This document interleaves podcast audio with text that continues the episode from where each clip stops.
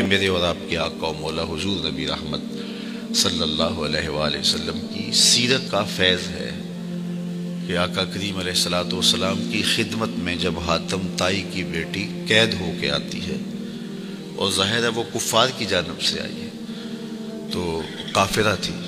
تو حضور علیہ السلاۃ والسلام نے دیکھا کہ اس کے سر سے چادر اتری ہے براہنا سر ہے۔ تو حضور نے اپنی مزمل والی چادر اتار کے اس کے سر پہ ڈال دی۔ تو کسی نے کہا، یہ کافرہ ہے. فرمایا، بیٹی تو ہے. تو یہ حضور علیہ السلاۃ والسلام کا طریقہ ہے۔ تو یہ انداز محبت مخلوق خدا کے ساتھ شفقت، بلکہ بزرگ ایک بات فرمایا کرتے تھے کہ اگر تم چاہتے ہو کہ اللہ کے رسول تم سے پیار کریں، تو رسول کریم کی امت سے پیار کیا کرو۔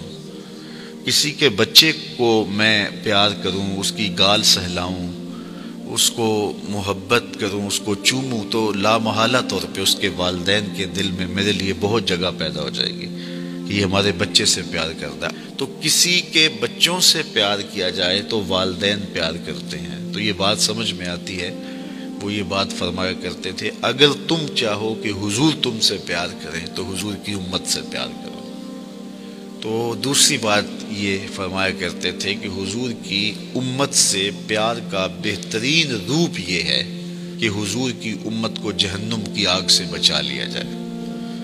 اور جہنم کی آگ سے امت کیسے بچے گی؟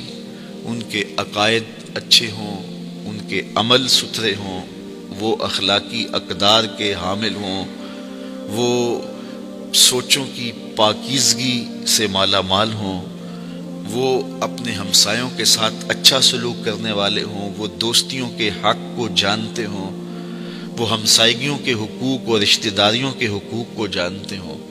تو یہ اگر ان کا رویہ ہوگا تو پھر وہ ایک اچھے مسلمان ہوں گے اور وہ جہنم کی آگ سے بچ جائیں گے۔ تو حضور کی امت سے پیار۔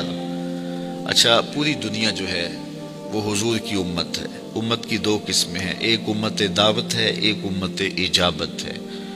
کفار بھی حضور کی امت ہے لیکن وہ امت دعوت ہیں، ان کو دعوت دی ہے، انہوں نے قبول نہیں کی۔ اور جنہوں نے قبول کر لی، وہ امت اجابت ہے تو امت دعوت سے ہمدردی یہ ہے کہ وہ ایمان لے آئیں۔ اپنے رویے اتنے خوبصورت ان کے لیے رکھے جائیں۔ کچھ اسپیشل کیس ہوتے ہیں، وہ الگ بات ہے۔ لیکن جو عمومی لوگ ہوتے ہیں، ان کے لیے رویے آپ کے اتنے اچھے ہوں کہ وہ آپ سے متاثر ہو کر کے اسلام میں داخل ہو جائیں۔ اور ہم بعض کا اتنے سخت ہو جاتے ہیں کہ ہم سچے ہیں، لہٰذا ہمیں کوئی کمپرومائز نہیں کرنا چاہیے۔ تو سچائی یہ تو نہیں سکھاتی ہے کہ تم سخت مزاج ہو جاؤ۔ وہ ایک جملہ ہے کہ جو بندہ کھڑا ہوتا ہے نا، وہ بڑا کڑوا ہوتا ہے۔ تو کچھ لوگ خام خواہ کڑوے ہو جاتے ہیں کہ ہم سچے ہیں، اس لیے ہمیں کڑوا ہونا چاہیے۔ تو اتنا اچھا نہیں ہے کہ بندہ سچا بھی ہو اور میٹھا بھی ہو، سچائی بھی ہو۔ میاں صاحب فرمانے نا کہ باج ادا، کلام رسیلے، لگدا شیر الونا، دودھ اندر جے کھنڈ رلائیے، مزہ ہو جاوے دونا۔ بندہ سچا بھی ہو، ساتھ میٹھا بھی ہو۔ تو پھر مزہ دوبالا نہیں ہو جائے گا اور بات روح تک نہیں اتر جائے گی۔